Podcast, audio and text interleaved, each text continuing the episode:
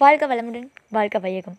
நான் உங்கள் தாக்ஷானி ஈஸ்வரன் நீங்கள் கேட்டுட்ருக்கிறது என்னோடய பாட்காஸ்ட் செல்ஃப் டாக் வித் தாச்சு இன்றைக்கி நான் எதை பற்றி பேச போகிறேன் அப்படின்னா முயற்சி செய்.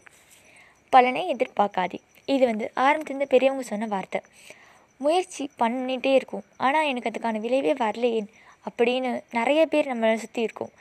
அதில் நிறைய முக்கியமான பர்சன்ஸும் இருப்பாங்க. ரொம்ப ஹார்ட் ஒர்க் பண்ணுவாங்க. ஆனால் அதுக்கான ரிசல்ட்ஸ் கிடைக்கலன்னு ரொம்ப ஃபீல் பண்ணுவாங்க.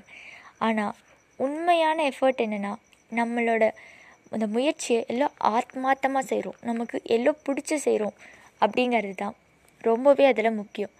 அதுவும் நம்ம நமக்கு பிடிச்ச ரொம்ப நம்ம பிடிச்ச ட்ரீமில் நம்மளோட எஃபர்ட் ஹண்ட்ரட் பர்சன்ட் எஃபர்ட் தரும்.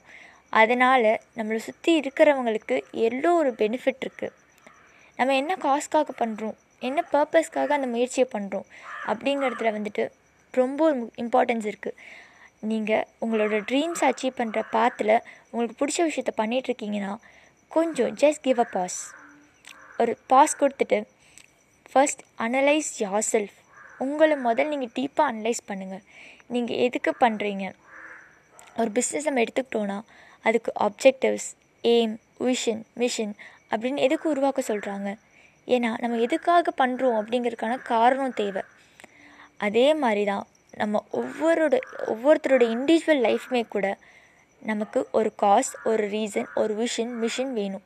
ஆனால் பிஸ்னஸ் அப்படிங்கிறது வந்துட்டு ரெண்டு ஓரியன்டாக இருக்கும். Professional money oriented and social cause எல்லாமே இருக்கும். அதுவும் ஒருத்தவங்களோட ட்ரீம் தான். ஆனால் இண்டிவிஜுவல் ட்ரீம் அப்படின்னு எடுத்துக்கும் போது நம்ம நம்ம செய்கிற வேலைக்கு எல்லோ எமோஷ்னலாக அட்டாச்சாக இருக்கும். நம்ம செய்கிற ஒரு மாற்றம் எத்தனை பேரோட வாழ்க்கையை மாற்றுது நம்ம எல்லாம் கொடுக்குறோம்.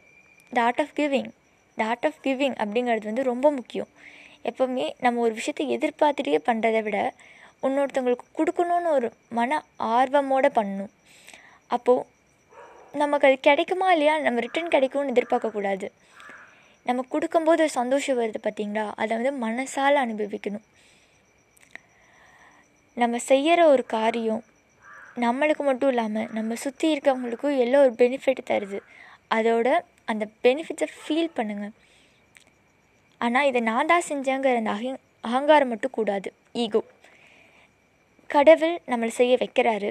நம்ம அவரோட ஒரு சோல்ஜர் நம்ம அதை செய்கிறோம் அதுக்கான ரிசல்ட்னால எத்தனை பேர் ஹாப்பியாக இருக்காங்களோ அந்த அளவுக்கு ஒரு ஹாப்பினஸ் நம்மளுக்குள்ளேயும் இருக்கும். தேங்க்யூ